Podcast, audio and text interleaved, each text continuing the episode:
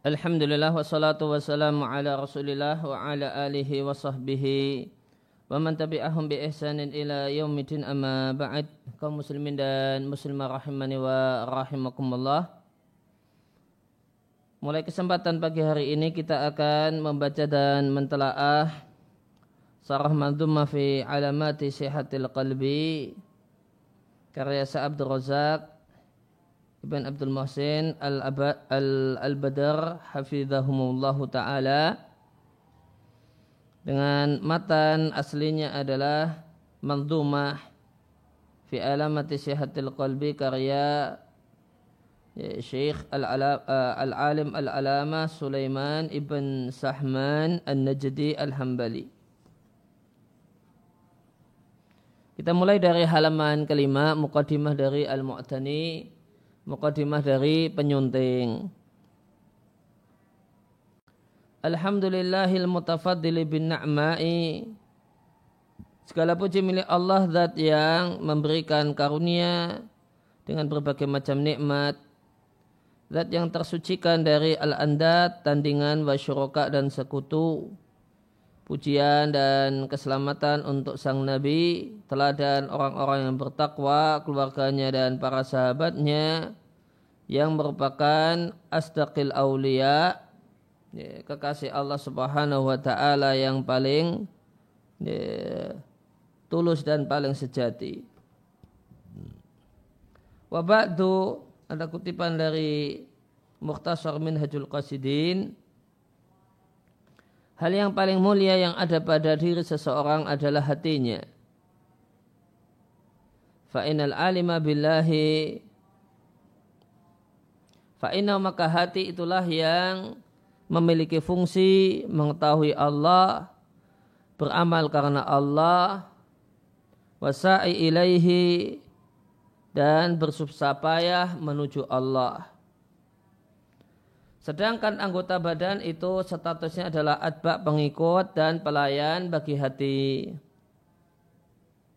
Hati itu memperlakukan anggota badan sebagaimana raja memperlakukan budaknya. Mayoritas manusia jahiluna tidak mengetahui hatinya dan jiwanya.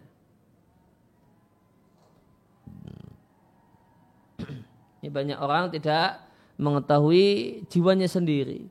Sebenarnya dia itu kesukaannya apa, kecenderungannya apa, potensi ya, potensi akhirat yang ada pada dirinya itu dalam hal apa. Banyak orang yang tidak tahu. Apa yang hal apa yang paling membuat hatinya tenang, amalan apa yang membuat hatinya paling tenang dan nyaman. Banyak orang tidak tahu. Wallah dan Allah menghalangi seseorang dengan hatinya. Dan yang dimaksud dengan Allah menghalangi hati adalah Allah halangi seseorang untuk mengenal hatinya. Min ma'rifatihi. Mengenali hatinya, mengawasi hatinya. Fama'rifatul qalbi. Maka mengenali hati dan karakter hati adalah asluddin.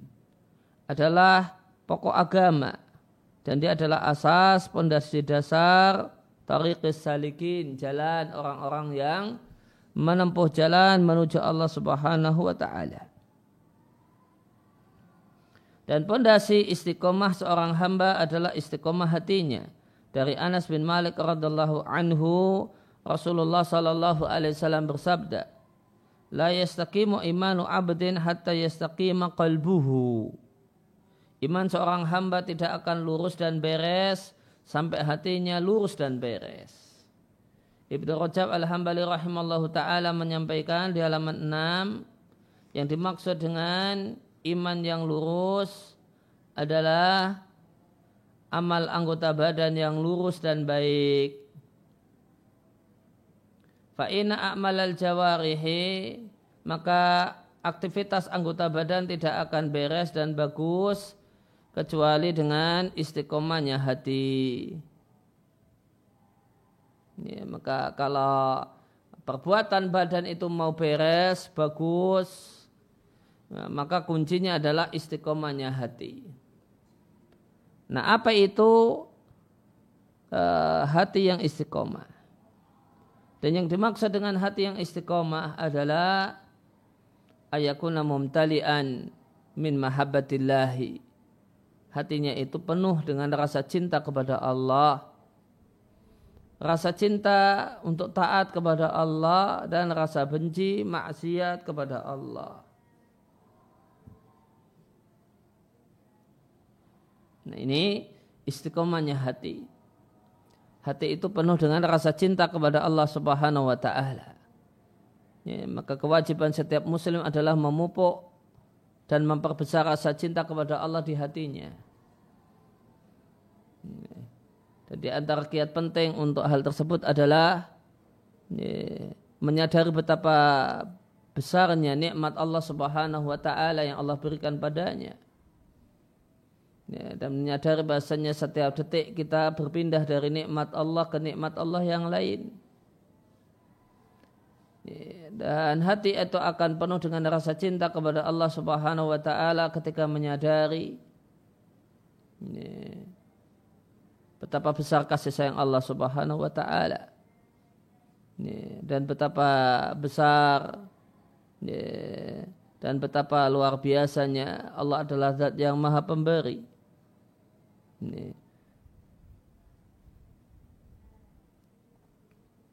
Kemudian hati istiqomahnya hati itu hati penuh dengan rasa cinta taat kepadanya. Dan hati itu penuh dengan rasa cinta untuk taat kepadanya manakala hati itu melihat bahasanya cinta uh, bahasanya taat itu demikian nikmat. Bahasanya dalam nik dalam taat terdapat kenikmatan yang tak terbayangkan. Ini. Maka hati akan penuh dengan rasa cinta untuk taat kepada Allah. Manakala hati ini bisa merasakan manisnya ketaatan. Ini. Bahasanya baca Al-Quran itu nikmat, bahasanya sholat itu satu hal yang membahagiakan, berzikir itu satu hal yang asik, Nah, nah, maka akan ketika seorang itu bisa merasakan nikmatnya taat, maka akan timbul rasa cinta untuk taat. Maka di maka ketaatan dengan berbagai macam bentuknya dipandang sebagai satu hal yang indah. Dipandang sebagai satu hal yang mempesona. Dan ini membutuhkan al-aklu Ya, ini membutuhkan akal sehat. Ya, membutuhkan akal sehat sehingga berpikir jauh ke depan. Ya, menyadari betapa besarnya manfaat taat. Ya, menyadari betapa besarnya manfaat taat kepada Allah Subhanahu wa taala. Karena inilah jalan surga, inilah jalan ridha Allah Subhanahu wa taala. Kemudian yang ketiga, hati itu penuh dengan karahati maksiatihi. Rasa benci untuk maksiat kepada Allah. Ya.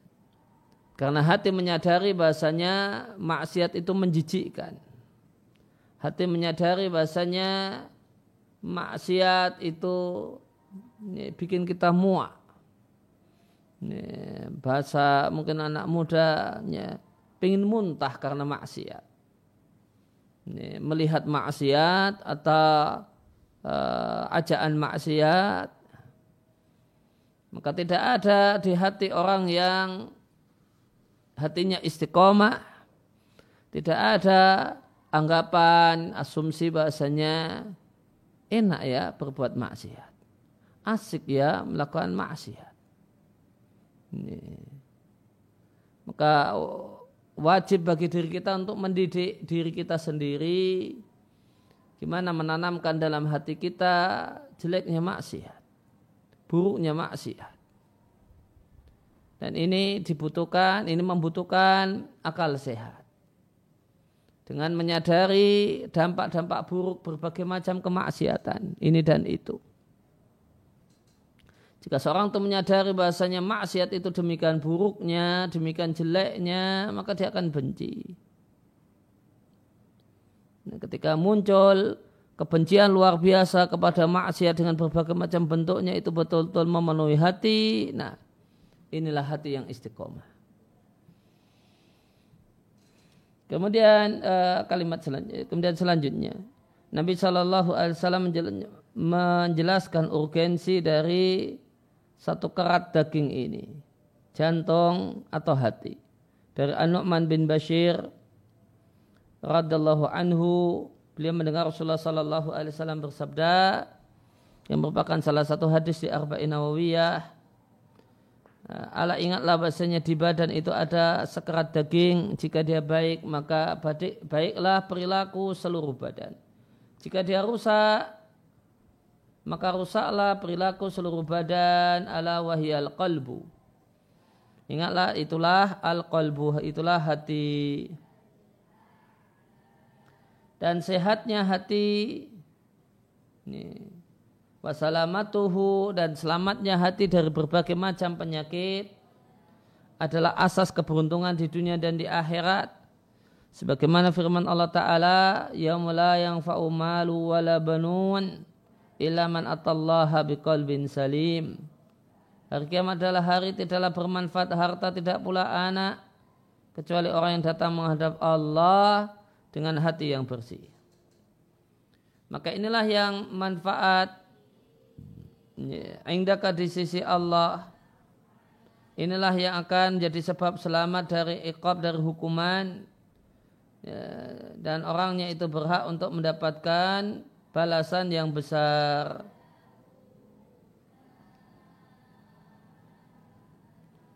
dan ini ini penjelasan dari Abdurrahman As-Sa'di di Taisir Karim Rahman maka hati yang sehat bikol bin salim hati yang selamat yaitu selamat dari kejelekan, keburukan dan penyakit-penyakit hati alias hati yang sehat. Maknanya yang dimaksud dengan hati yang sehat, hati tersebut selamat, bebas dari kemusyrikan, bebas dari ragu-ragu, bebas dari mencintai kejelekan, kemudian ngotot dan terus menerus melakukan bid'ah dan dosa.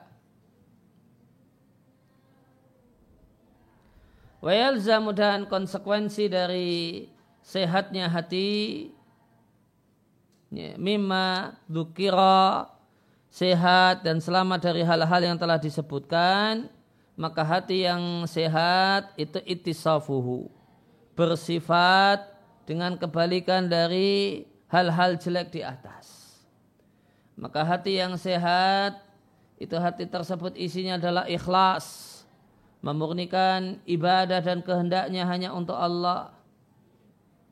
Hati ini kebalikan dari syirik. Hati tersebut dipenuhi dengan ilmu, kebalikan dari ragu-ragu. Ya, namun dipenuhi dengan ilmu dan ya, ilmu tentang Allah Subhanahu wa taala dan yakin. Kalau maka hati yang sehat bebas dari mencintai kejelekan. Karena hati yang sehat mencintai kebaikan dan menilai indah kebaikan itu dalam hatinya. Menilai dalam hatinya bahasanya kebaikan itu satu hal yang indah.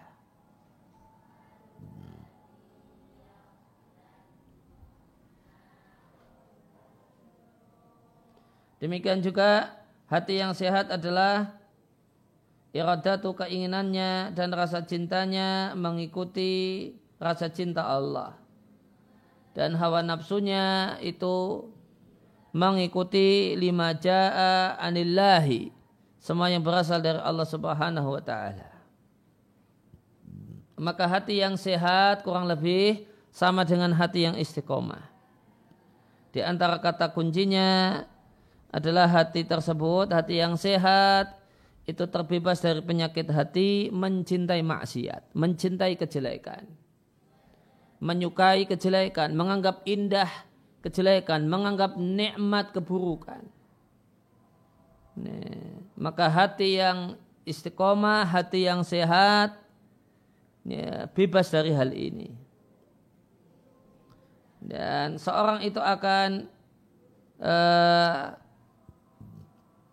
ketika seorang itu mencintai kejelekan dan maksiat karena menganggap maksiat itu satu hal yang nikmat, satu hal yang indah, satu hal yang menarik, maka uh, wajarnya akan berdampak al-israr terus menerus melakukan dosa. Ya, karena dia nilai dosa itu satu hal yang menguntungkan, satu hal yang membahagiakan, satu hal yang membuat puas, membuat nikmat, senang gitu. Karena itu maka dia akan israr, akan terus menerus melakukannya. Nah orang yang hatinya sehat terbebas dari hal ini. Namun orang yang hatinya sehat, tadi kita baca perkataan saya Ibnu Sa'di, ada pada hati tersebut mahabbatil khairi wa tazyinihi fi qalbihi. Mencintai kebaikan dan amal saleh. Kenapa kok bisa cinta? Tazyinihi fi qalbi. Karena dia lihat demikian indahnya amal kebaikan. Dia bisa merasakan bahasanya amal kebaikan, bahasanya sholat, puasa, baca Al-Quran, zikir, berbakti kepada orang tua, berbuat baik kepada tetangga, berakhlak mulia dengan manusia, dia lihat itu satu hal yang indah. Satu hal yang menarik. Satu hal yang besar manfaatnya, besar ganjarannya. Satu hal yang ya, nikmat.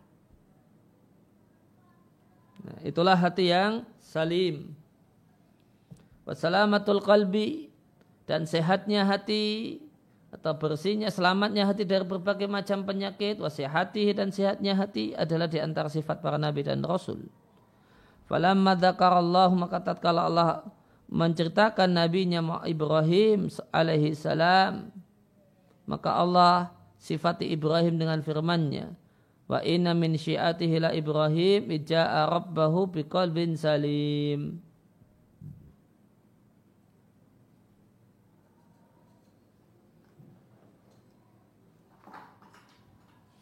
Ya, maka uh, ada kalimat Ijaa ketika Ibrahim itu datang kepada Rabbnya dengan hati yang salim, hati yang sehat, hati yang selamat, yang bebas dari segala macam kejelekan dan keburukan hati.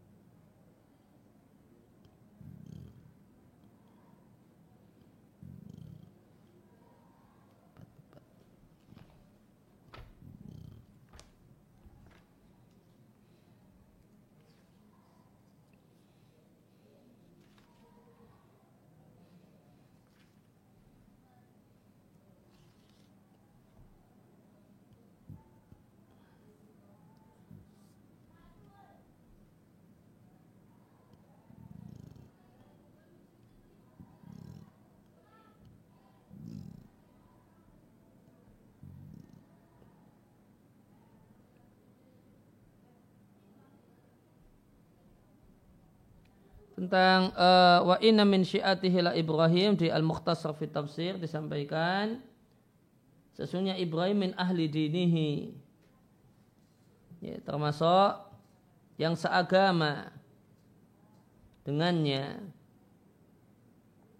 Dengannya sebelumnya adalah Nabi Nuh. Alladzina wafaqahu yang mencocoki Nuh dalam mendakwahkan tauhid Ija Rabba biqalbin salim Maka ingatlah ketika dia datang kepada Rabbnya dengan hati yang sehat, yang selamat dari kemusyrikan, hati yang tulus untuk Allah. Atau tulus karena Allah untuk makhluknya. Kembali ke buku di halaman 7 dan ada di antara doa Nabi kita Muhammad sallallahu alaihi wasallam adalah wa as'aluka qalban salima. Ya Allah aku memohon kepadamu hati yang sehat. Nah hati yang sehat itu punya indikator tanda-tanda yang disebutkan oleh para ulama Dengan tanda-tanda tersebut, seorang muslim bisa membedakan apakah hatinya itu sehat ataukah sakit. Baina yadaika dan di hadapan anda sekalian para pembaca mendumah sair atau puisi yang indah, ya, nafian yang manfaat, fidalika tentang tanda hati yang sehat. Yang puisi ini adalah karya salah satu imam al-a'lam, tokoh yang menonjol, yang mendapatkan gelaran dengan sebutan Hasan Sunnah. Ya, artinya penyairnya ahlu sunnah. Dari kata-kata Hasan bin Thabit, penyairnya Nabi. Sahabat yang merupakan penyair yang menggunakan syair untuk membela Islam. Sulaiman ibn Sahman dan di antara hal yang menyebabkan mandumah ini semakin bertambah manfaatnya dengan izin Allah adalah karena disarah oleh Syekh Abdul Razak Ibn Abdul Musin Al-Badr Hafidhullahu Ta'ala.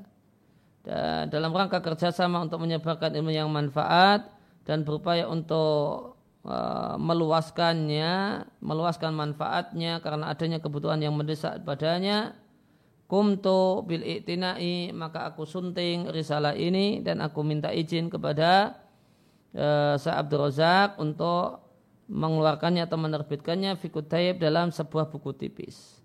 Maka tidaklah respon Sa Abdul Razak kecuali uh, menyetujui dan memotivasi untuk melakukan hal tersebut fajahuzahullahu khairah. Wakana minni dan yang ya, yang dilakukan oleh penyunting adalah at-tahdhib wa tartib. Ini adalah uh, at-tartib adalah membuat supaya sistematis. Tahdib itu ya ada unsur meringkas namun meringkas dalam keadaan tertata dengan baik tausik kemudian beliau melakukan tausik tausik itu artinya jika Syekh Abdul Razak uh, menyebutkan ayat uh, menyebutkan hadis atau uh, asar atau perkataan ulama maka coba dicarikan. Itu perkataan siapa di mana hadis riwayat siapa dan seterusnya. Tadqiq kemudian e, menelitinya dengan baik dengan seksama dan aku berupaya meskipun demikian aku berupaya untuk tetap menjaga perkataan mempertahankan perkataan pensarah bihurufihi dengan teksnya dalam sarahnya. Kecuali sikon mengharuskan ditambahkannya hal-hal yang bisa menyambung kalimat supaya pesan itu sempurna. Atau membuang yang berulang ditambah beliau akan ngasih catatan kaki untuk sebagian tempat sampai seiring mohon pada Allah Azza wa Jalla agar Allah jadikan amal ini ikhlas karena wajahnya yang mulia dan memberikan balasan dengan sebaik-baik balasan setiap orang yang punya kontribusi untuk menerbitkan buku ini bagi orang-orang yang bisa mengambil manfaatnya. Sehingga dia adalah zat yang maha mendengar, zat yang mengabulkan doa. Semoga sanjungan Allah dan keselamatan untuk Nabi Muhammad, keluarganya dan sahabatnya, ajma'in seluruhnya. Ya, kemudian mukadimah pensarah dari Sa'abdur Razak di halaman 9 Segala puji milik Allah Rabb semesta alam. Aku bersaksi bahwa tiada sesembahan yang berat disembah melainkan Allah semata tiada sekutu baginya. Aku bersaksi bahwa Muhammad adalah hamba Allah dan utusannya sallallahu wasallam alaihi wa ala alihi wa ajma'in. Amma ba'd maka ini adalah sarah sederhana untuk sebuah manzumah puisi yang manfaat dan memberikan banyak manfaat Fibab dalam masalah memperbaiki kualitas hati dan mensucikannya. Dan melakukan amal atau treatment usaha untuk membersihkannya dan menyelamatkannya. Dan menjelaskan tanda-tanda dan indikator yang menunjukkan baiknya hati dan istiqomahnya hati.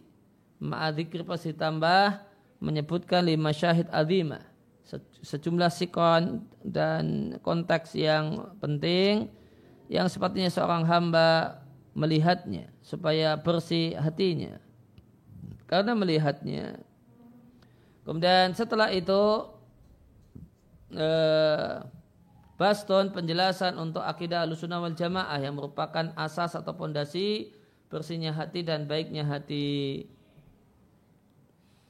Karena hati tidaklah bersih, wala tasluh dan tidaklah baik, wala takunu salimatan dan tidaklah sehat, kecuali dengan akidah yang benar yang berasal dari kitabullah dan sunnah Rasulullah, Rasulnya sallallahu wasallam alaihi. Allah Ta'ala berfirman, hari tidaklah bermanfaat harta dan anak, kecuali orang yang datang menghadap Allah dengan hati yang bersih. Para ulama mengatakan, bersih dari kemusyrikan dan keraguan-keraguan, bersih dari syirik menyekutukan Allah, bersih dari keraguan-keraguan dalam iktikad dalam keyakinan.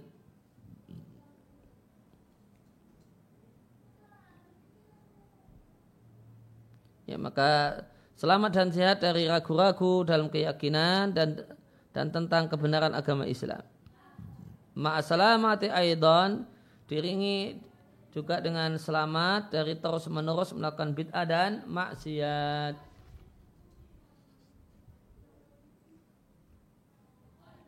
Fal salim maka hati yang sehat ada yang selamat dari itu semua. Maka dengan itu kita mengetahui bahasanya baik, eh, baiknya hati ini, dengan akidah yang benar yang bersumberkan dari kitabullah dan sunnah nabinya sallallahu alaihi wasallam adalah pondasi yang la buddha minhu yang harus ada untuk selamatnya hati dan baiknya hati. It karena senya hati tidak akan baik, tidak akan sehat, tidak akan lurus. Al jada di atas jalan yang benar, itu jalan Allah yang lurus kecuali jika hati tersebut memiliki keyakinan yang benar dan benar yang bersumber dari kitabullah dan sunnah Rasulillahi sallallahu wasallam wasallam sallallahu salawatullahi wasallamu alaihi. Di halaman 11 falihada maka penulis puisi atau mandumah rahimahullah ta'ala membawakan dalam mandumahnya syai'an minal basti sedikit uh, detail wal bayan dan penjelasan tentang akidah al-sunnah wal jamaah Bi'tibariha dengan menimbang bahasanya akidah sunnah adalah pondasi untuk baiknya hati, sucinya hati, istiqomahnya hati. Walima dan dikarenakan manduma ini adalah karya Al-Imam Ibn Sahman rahimallah maka satu hal yang cocok sebelum kita mendiskusikannya dan mengkajinya kita mengenali sedikit tentang kehidupan beliau dan biografinya. Bisyai'in al-ikhtisar dengan sedikit ringkas. Ya, sebelum kita lanjutkan kita break 2 atau 3 menit.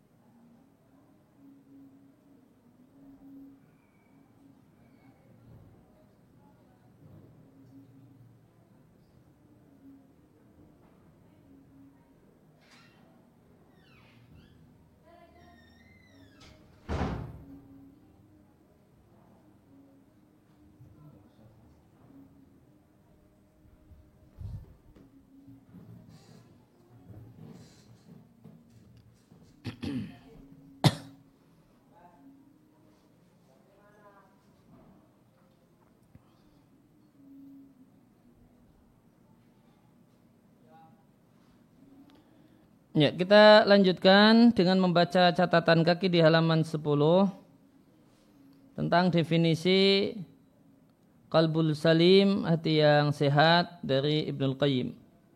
Diambil dari Irasatul Lahfan. Ibnul Qayyim rahimahullah ta'ala fi bayan ketika menjelaskan hakikat atau pengertian hati yang salim. Beliau mengatakan Ikhtalafat beragam kalimat yang disampaikan oleh banyak orang tentang pengertian atau makna qalbul salim.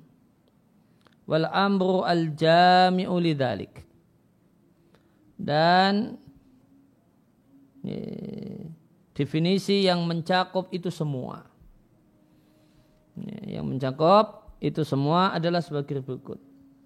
Anahu bahasanya hati yang sehat adalah hati yang salimah terbebas dari segala syahwat dan keinginan yang menyelisihi perintah dan larangan Allah. Ini artinya bersih dari fitnatu syahwat. Sehingga tidak ada dalam hati tersebut keinginan untuk maksiat. Dari mana ada ada muncul keinginan untuk melakukan maksiat, melanggar perintah dan larangan Allah? Ini karena anggapan itu nikmat maka tidak ada dalam dirinya keinginan untuk meninggalkan sholat. Ya, perintah Allah, contohnya misalnya sholat. Tidak ada dalam dirinya keinginan untuk meninggalkan sholat. Kenapa? Karena tidak ada dalam dirinya anggapan enak nggak sholat. Itu. Ya. Maka bersih dari fitnatus syahwat atau larangan. Ya, maka tidak ada dalam dirinya keinginan untuk berzina. Kenapa demikian? Karena dia pandang bahasanya zina itu satu hal yang menjijikkan. Satu hal yang buruk. Satu hal yang bikin muak dan muntah. Sehingga bersilah dirinya dari keinginan untuk melanggar larangan Allah semacam larangan zina. Kemudian yang kedua, hati yang sehat itu bersih dari mingkuli subuhatin. Ya, dari segala penyakit subuhat. Subuhat itu apa? Segala macam pikiran dan keyakinan tu'aridu khobarahu. Yang menentang berita yang datang dari Allah subhanahu wa ta'ala. Allah menyampaikan berita tentang surga, tentang neraka, berita tentang akhirat, tentang kiamat. Maka tidak ada penentangan terhadap hal ini, keraguan-raguan dengan hal ini. Maka hati yang sehat itu selamat dari penghambaan kepada selain Allah. Hati yang sehat itu selamat dari tindakan menjadikan selain Rasulullah Shallallahu Alaihi Wasallam sebagai hakim dalam perkara yang diperselisihkan. Fasalima fi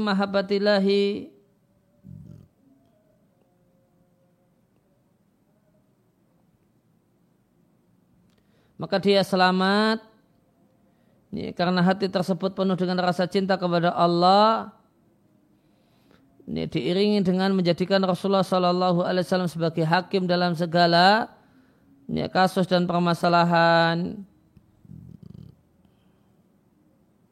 Fi khaufihi hati tersebut penuh dengan rasa takut kepada Allah. Berharapnya harapannya digantungkan sama Allah tawakal kepada Allah inabah kembali kepada Allah, hina merasa hina di hadapan Allah, lebih mengutamakan ridha Allah dalam keadaan apa pun. Watabau dan menjauh dari min sukti dari segala uh, dari murka Allah bikul tarikin dengan semua jalan. Inilah hakikat penghambaan yang tidaklah layak kecuali bagi Allah semata. Maka hati yang salim, hati yang sehat hati yang selamat, hati yang bersih min ayakuna li ghairillahi fihi syirkun. Ya, bersih dari menyekutukan ayakuna li ghairillahi fihi syirkun biwajihin ma'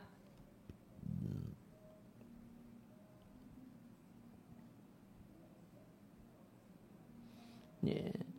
Maka hati tersebut, tersebut sehat atau selamat dari keberadaan selain Allah Subhanahu wa taala. Selamat dari kemusyrikan kepada menyekutukan selain Allah Subhanahu wa taala biwajin ma dalam bentuk apa pun, yang besar ataupun yang kecil. Bahkan qad khalusat karena telah murni penghambaannya untuk Allah taala. Iradahnya keinginan hatinya adalah Allah. Dia menginginkan untuk semakin dekat dengan Allah. Dia menginginkan semakin taat kepada Allah wa mahabbatan dan rasa cinta. Rasa cintanya hanya untuk Allah, tawakalnya hanya untuk Allah. Kembalinya, ikhbatnya, khusyuknya hanya untuk Allah. Khasyah, rasa takutnya hanya tertuju pada Allah. Harapannya dia gantungkan hanya kepada Allah. Kemudian yang kedua, murni amalnya untuk Allah. Tadi murni penghambaannya untuk Allah. Kemudian yang kedua adalah murni amalnya untuk Allah. Sehingga ketika dia mencintai, dia mencintai karena Allah. Maka dia respect dengan seseorang. Kenapa? Karena dia taat kepada Allah. Dia simpati dengan seseorang. Simpatinya karena orang tersebut orang yang baik, orang yang taat kepada Allah. Kemudian jika dia benci, benci karena Allah. Maka dulu orangnya adalah orang, dulu kawan yang dekat dicintai, namun sekarang berubah menjadi penggemar maksiat, bahkan mengajak-ajak untuk melakukan maksiat, maka disikapi dengan sikap benci, jaga diri. Ya. Dan ini karena Allah Subhanahu wa taala. Wa in a'ta a'ta lillahi. Jika memberi maka memberinya tulus karena Allah Subhanahu wa taala. Ketika bersedekah, sedekahnya ikhlas karena Allah. Ya, bukan karena pamrih ini dan itu. Wa in mana amana alillahi. Jika tidak memberi, tidak memberi karena Allah. Kenapa tidak memberikan zakatnya kepada orang kafir? Ya, karena Allah. Zakat hanya boleh untuk muslim. Tidak boleh untuk orang kafir.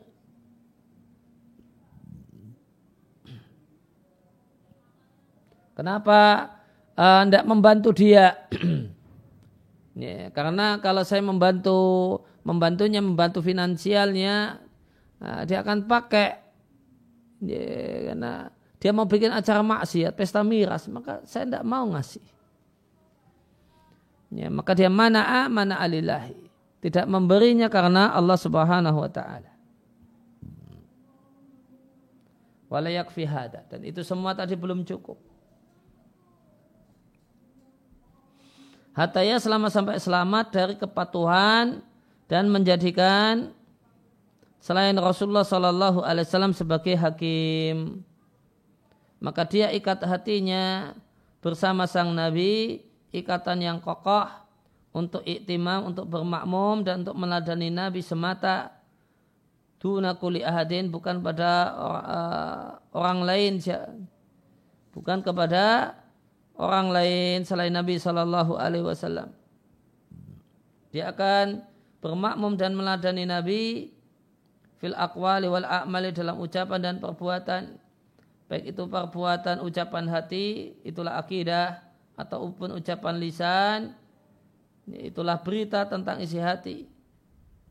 Dan aktivitas hati yaitu keinginan rasa cinta rasa benci dan hal-hal yang mengikutinya dan amal-amal anggota badan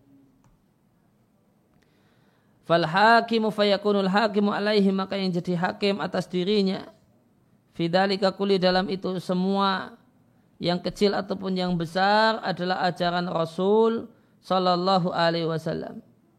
Maka dia tidaklah lancang, ya taqaddam, maju duluan. Baina yadaihi di hadapan Rasul. Tidak lancang menulisan Rasul baik dalam akidah, ucapan ataupun amal.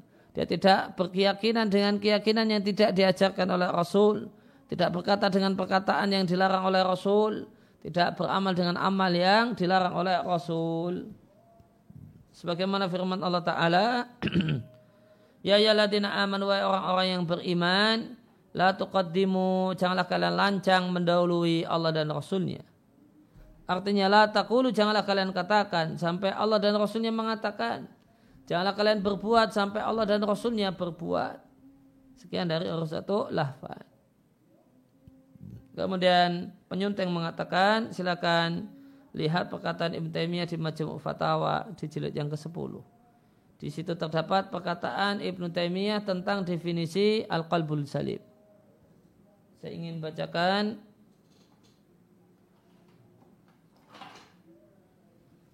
Majmu' Fatawa jilid yang ke-10 halaman 223.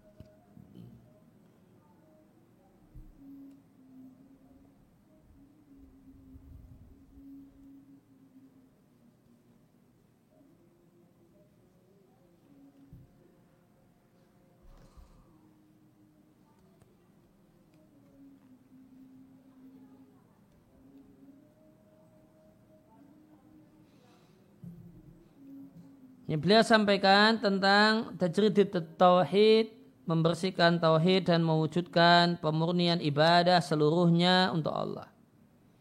Maka orang itu betul-betul bertauhid dan betul-betul memurnikan ibadahnya seluruhnya hanya untuk Allah manakala biaisu la yakunul abdu multafitan ila ghairillahi. Seorang hamba itu tidak menoleh kepada selain Allah, tidak memandang kepada selain Allah tidak mencintai selain Allah, tidak punya rasa takut kepada selain Allah, tidak berharap kepada selain Allah. Bal yakunu al-qalbu farira. Bahkan hati itu ya, tumpah ya, kosong minal makhlukat dari makhluk, khalian minha, kosong dari makhluk. Layang dur ilaiha. Tidaklah memandang makhluk kecuali dengan cahaya ilmu dari Allah maka dengan kebenaran dia mendengar. Maka berdasarkan uh, ilmu agama dia mendengar. Ini dia dengar karena ilmu menyatakan ini layak untuk didengar. Ketika ilmu agama mengatakan ini tidak layak untuk didengar maka dia pun tidak mendengarnya. Dengan berdasarkan kebenaran dia melihat. Melihatnya berdasarkan pertimbangan dalil. Ini boleh dilihat atau dianjurkan dilihat atau diwajibkan dilihat ataukah haram untuk dilihat.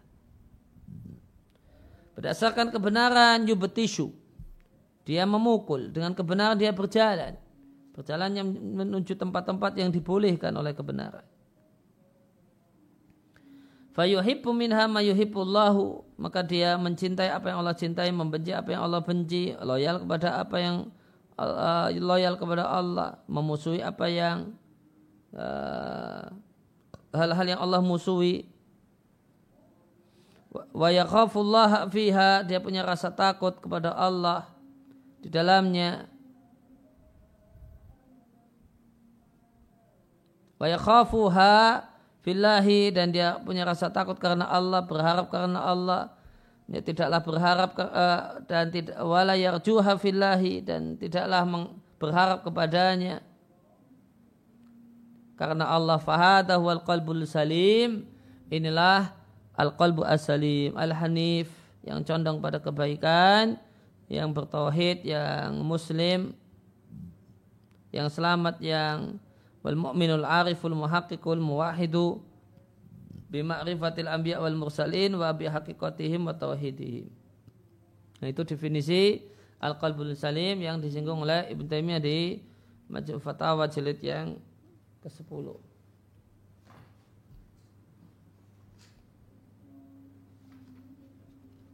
Ya, kemudian tadi dijanjikan oleh Abdul Razak untuk mem, uh, mengenali uh, penulis mantumah. Maka kita lanjutkan pada halaman 12 At-Ta'rif memperkenalkan Saibul Mandumah penulis Nadam atau Mandumah. Penulis Nadam yang menulis manduma ini adalah Al-Alama Asyahir, seorang yang sangat berilmu, terkenal, penulis banyak karya, wal mu'alafat al-adida dan ya, banyak buku. Seorang yang memiliki keutamaan yang terkenal, kebaikan yang berbilang, yang terkenal dengan sebutan Hasan zamanihi, seperti Hasan penyair Nabi di zamannya. Seorang penyair yang men, mensairkan akidah salafus saleh fi waktu di zamannya seorang yang berjihad dengan tulisan uh, dengan binadrihi dengan tulisannya wa nadmihi dan puisi-puisinya. Al-Munafi membela dengan kesungguhannya dan penjelasannya membela akidatus salaf. Beliau adalah Syekh Sulaiman ibn Sahman ibn Musli ibn Hamdan. Mungkin bacanya Al-Khas'ami, Al-Asiri, Al-Najdi, Al-Hambali.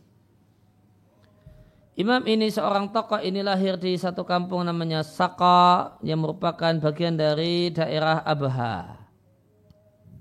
Tahun 1266 Hijriah. Tumbuh besarnya. Beliau tumbuh besar dalam keadaan baik, salihah baik, di rumah penuh ilmu dan ketaatan pada agama. Dia tumbuh besar dalam asuhan ayahnya Syekh Sahman. Dan ayahnya adalah seorang yang istimewa termasuk penghafal Al-Quran ta'ala dan penuntut ilmu. Maka dia perhatian dengan membawa anaknya dengan perhatian yang bagus.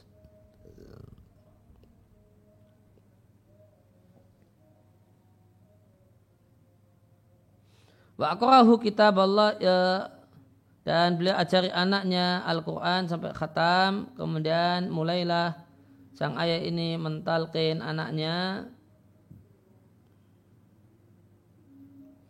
mabadi al-ulumi dasar-dasar berbagai macam ilmu.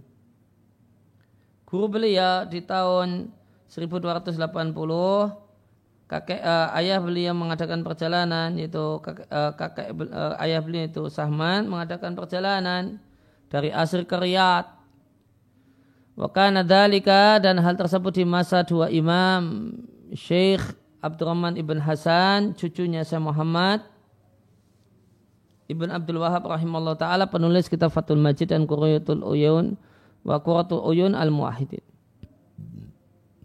Karya anak beliau Syekh Abdul Latif ibn Abdurrahman. Maka mulailah uh, Syekh Sulaiman membaca dan belajar ngaji kepada dua guru tersebut dan beliau membersamainya dengan pembersamaan yang total dan beliau ambil faedah dari keduanya faedah yang besar. Thumma kemudian setelah itu dia berpindah bersama kakeknya Sahman ke satu daerah yang merupakan daerah Aflaj di Najd. Dan di kesempatan ini wasara dan mulailah beliau membaca dan belajar kepada Syekh Hamad Al-Atiq. Dan beliau senantiasa membersamai Syekh Hamad Ibn Atiq untuk belajar banyak ilmu kepadanya selama 17 tahun. Maraduhu sakit beliau. Di tahun 1331 Tora'a alaihi al-amma bila mengalami kebutaan. Fa'usiba maka beliau mendapatkan musibah hilangnya penglihatannya. Malik Abdul Aziz mengirim beliau untuk berobat mengobati dua matanya di negara Bahrain selama satu tahun tiga, uh, uh, ke negeri Bahrain dan ini terjadi pada tahun 1332. Namun beliau tidaklah ditakdirkan dalam perjalanan ini untuk sembuh. Fabakya maka beliau pun tetap makfu fal basari buta sampai Allah wafatkan. Akan tapi beliau rahimahullah ta'ala kembali menulis, melakukan tahqiq penelitian, menulis nazam dan membela menulis nazam atau menulis puisi dalam rangka membela akidah sunnah dan menyanggah uh, tokoh-tokoh ahli batil. Dan membela uh, daerah uh, negeri uh, hadadin din agama ini. Hima artinya daerah larangan. Kembali dengan penuh semangat. Maka keadaan beliau dalam menulis dan membuat nazam dan menolong dan membela akidah salaf Kabila sebelum beliau kehilangan penglihatannya dan setelah kehilangan eh, penglihatannya semangatnya ala hadin sawa sama saja yaitu semangat yang luar biasa wa nasatun mutawasilun dan semangat yang uh, silih berganti. Karya-karya beliau beliau meninggalkan karya yang banyak sekali. Di antaranya adalah Adiyah Asyarik Al-Hidayah As-Sunniyah Tabiriatu Syekhaini Manhaju Ahli Haq wal Ittiba Irsyadu Talib Sawaikul Mursalah dan beliau punya diwan buku kumpulan puisi yang memuat banyak dari puisi, beliau dan diwan ini matbu tercetak wafat beliau, beliau wafat tanggal 10 bulan Safar tahun 1349. Dari hijrah uh, 1349 dari hijrahnya Nabi Shallallahu Alaihi Wasallam. Dalam usia 83 tahun kurang lebih, semoga Allah mengampuninya, menyayanginya, dan menetapkannya dan menempatkannya di surga yang paling tinggi. Wa jazahullahu anna wa an ummatil Islam khairal jaza dan semoga Allah memberikan balasan yang terbaik untuk kami dan seluruh kaum muslimin. Ya, kemudian uh, insya Allah esok hari kita akan masuk pada uh, pada pokok bahasan Saramandumah di halaman 21. Insya Allah di pertemuan yang akan datang. Wassalamualaikum ala nabiyina Muhammadin wa alamin. Ada pertanyaan? Subhanakallahumma bihamdika asyhadu an la ilaha illa anta astaghfiruka wa atubu.